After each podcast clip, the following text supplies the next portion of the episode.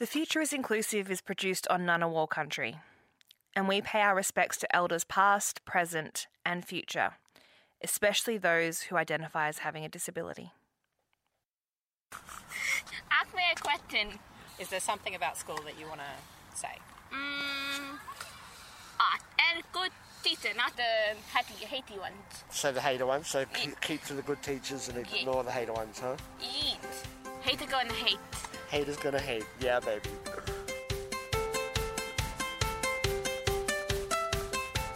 This is The Future is Inclusive, and that was the voice of Dominika, who's been navigating access to education as a gender non binary person with a disability in a Canberra high school.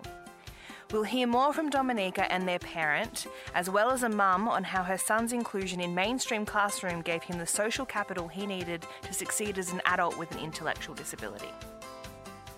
I'm Cara Matthews, and in this episode of The Future is Inclusive, we're learning about access and inclusion for children with disability in terms of education.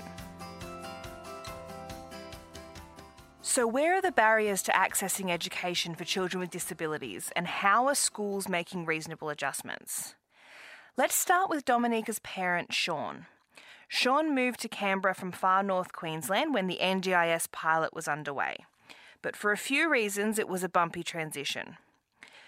Shawn, who's also known as Shona, is a Jabberganji and adopted Karag person and identifies as gender non binary. Here's a little bit about their experience. We arrived in Canberra on a weekend, so it was a Thursday and Friday, and there was a school in our backyard. So on the Monday, Dominika was watching the kids play out there and went, All right, Dad, I'm ready to start school, and we were going to do a slow integration over a couple of weeks. We stayed there for about uh, nearly just under two years and Dominika had had enough because we were struggling to get support and stuff. We ended up getting a house, and so moved to our local school over there. And pretty much the difference from the walk the day we walked in the door was amazing. Where it was what what more support can we find for Dominika? What more support can we get? What's happening? How's her stuff going at home? What isn't she doing at home? That she could be doing at home to help and specialists coming in and stuff. So wanting to find out from the first initial interview every piece possible piece of information that they could find out that would support in what she's interested in stuff. Now we're in high school and the difference is completely amazing because we have the hour long classes and then we have get a five to ten minute break to wander before we have our next class and stuff and I think those shorter classes and everything are helping the brain sort of go, yep, cool, shake that class off, going to the next class. Dominika is in a unit and mainstream with unit support when they're in mainstream.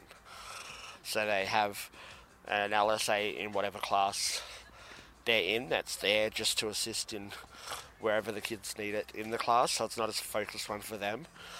There's individual learning plans that um, we go in and meet with the school and sort it out, like go through. So that's basically what allowances need to be made for the child in their learning, in the school environment, in all the different areas of whatever areas are affected.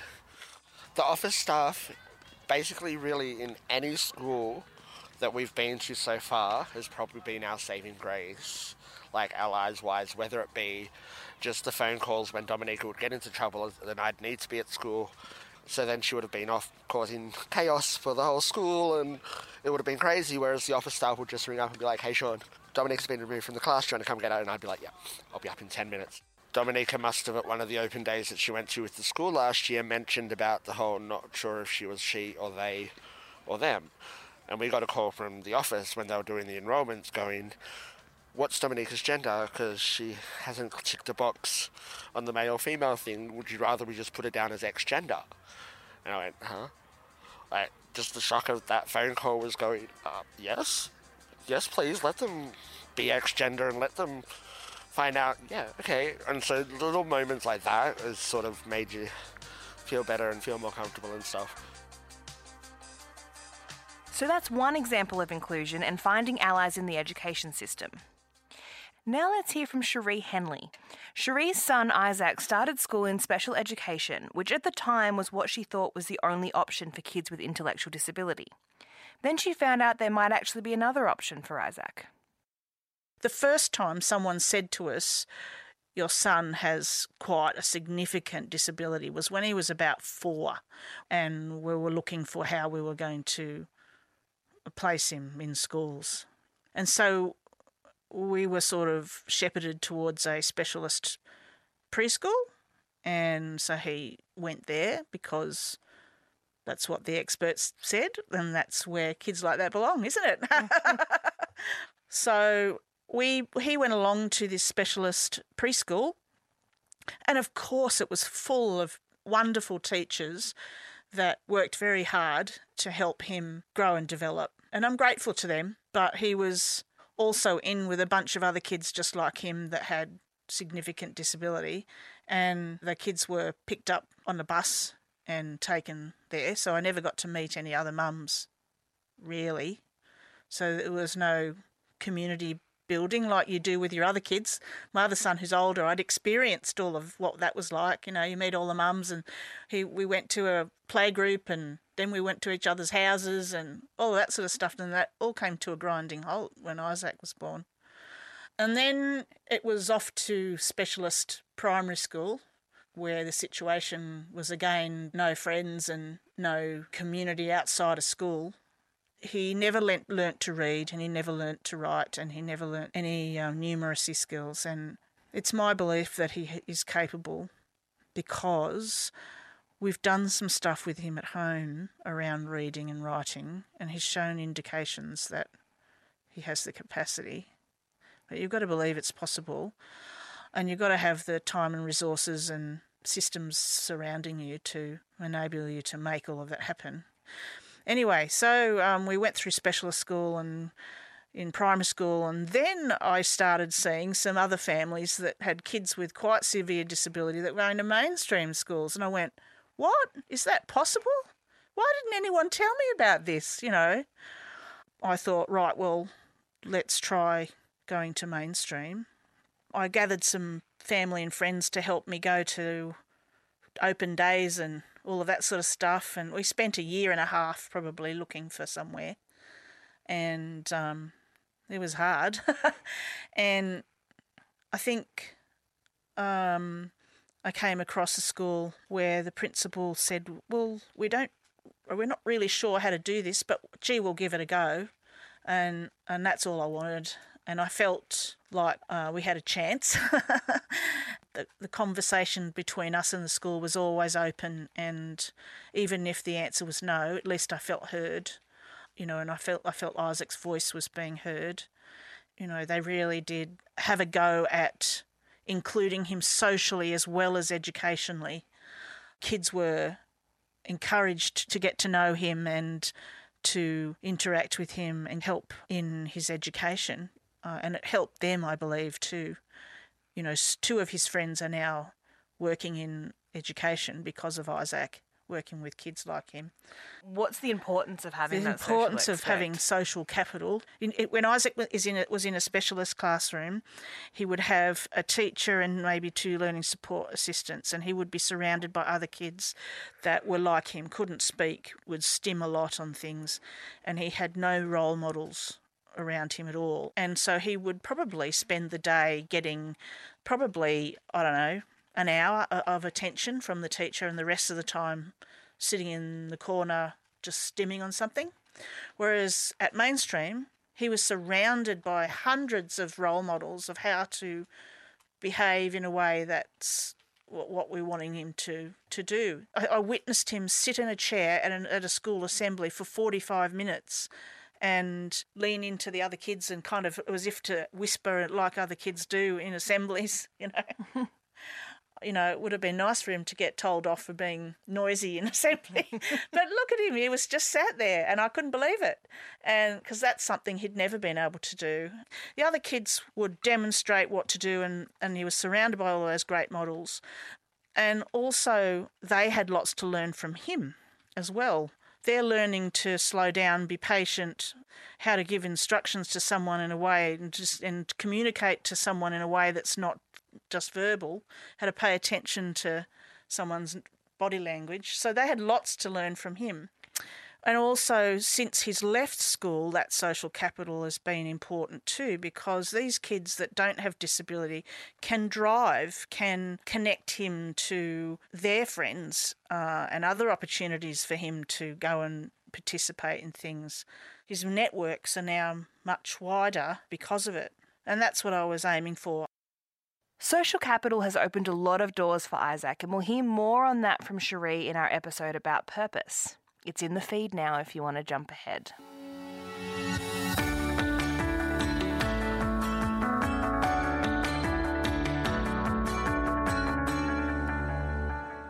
This is The Future is Inclusive. I'm Cara Matthews, and this episode is all about access to education for children with disabilities. Let's hear from an ally. Lyndall Read is the principal at Southern Cross Early Childhood School. We spoke to her about some of the changes she made at her school so that all the kids were included. We have a wide range of students who come to our school, some with diagnosed disabilities and delays, and some who have disabilities and delays but they're not diagnosed. And I guess what's really important for us is we start off uh, working really productively and proactively with our families uh, when those children either come to our school or come to our attention. And I think what the most important thing is that we understand that parents have a great deal of knowledge and understanding about their child and the disability mostly, and we need to rely on that expertise really heavily for them to have a successful transition to our school. So for us, I see it as a journey as we, you know, go along this pathway of this child's education together with the family. For me, it's a bit like walking alongside the family to be able to uh, get the best outcomes for them in their education. I think what's really important is to really listen to the family, and uh, for some of our families who who perhaps don't have a diagnosis yet or are exploring a diagnosis, then it really is about support and understanding, and really helping that family to go through a bit of a almost a mourning process or a grief process as they're understanding the changes that have happened to their child. What's really important to me is that our children here have um, the same access and have the same experience as much as is possibly, you know, as much as we possibly can at our school. And so uh, there's really simple things that we've done. Well, I mean, they seem simple. It's sometimes it can take us a long time. So, for example, for one of our children who uses a walker extensively, our classroom doors are quite heavy, and he can't open them by himself by himself. And so for me, it, just that thought of being a person in a space and not be able to open the door was. Um, really distressing for me. And so, what we were able to do was apply for a grant to get one of our doors changed to be a self opening door so that uh, a sliding door that's activated by movement. So then he could be able to leave the space uh, without needing to rely on a friend or an adult. Now, obviously, the friends and the adults are really happy to help. That's not the point. The point is he has the right to be able to exit the building, and we wanted to give him that opportunity. Uh, other things that we do um, are, is uh, that are really important is also work with other therapists or um, specialists who are involved with the child. Obviously, they have a different perspective that's really important for us to be able to understand. Uh, and another really important thing that we do is uh, we look at how we program and plan for the experiences that we offer. So, a good example of that was just recently uh, we've had um, uh, orienteering be taught at the school, and we worked with the people who came to help us teach orienteering uh, so that they did it in a location that was a bit closer to the child's classroom and that he didn't have to walk so far in his walker over to the, the space that they wanted to use, uh, which meant that by the time he got there, he he was really tired and he couldn't actually take part in the learning. So we spoke to them about utilising a different space and we made sure that he was able to participate in that experience. We look at adapting furniture, we looked at we'll also look at adapting spaces, you know, whatever we can do to make that experience um, uh, as much the same as any other child is really key and critical here at Southern Cross one of the things that's really important here at Southern Cross is the outside learning environment. And one of the things that I'm looking forward to over the next uh, few years is working out how we can make our outside learning experiences more accessible to children. Um, we know that, uh, you know, climbing is really important for children to build up their strength. And so, how can children with mobility issues still have that opportunity to climb in a safe way here at Southern Cross? So, that's something that we're in the process of, process of exploring at the moment.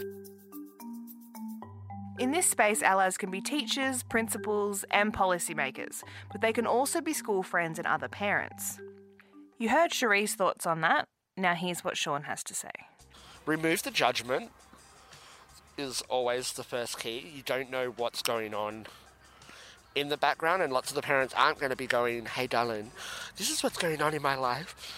And just openness, realize that there is going to be differences that are going to flick up along the way, and especially with our special needs kids, you know, every day is going to be an adventure.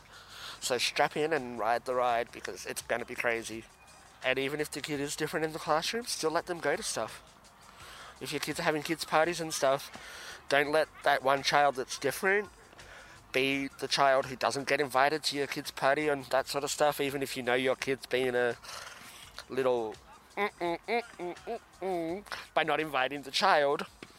Be the bigger person, you're the adult, you're setting the example.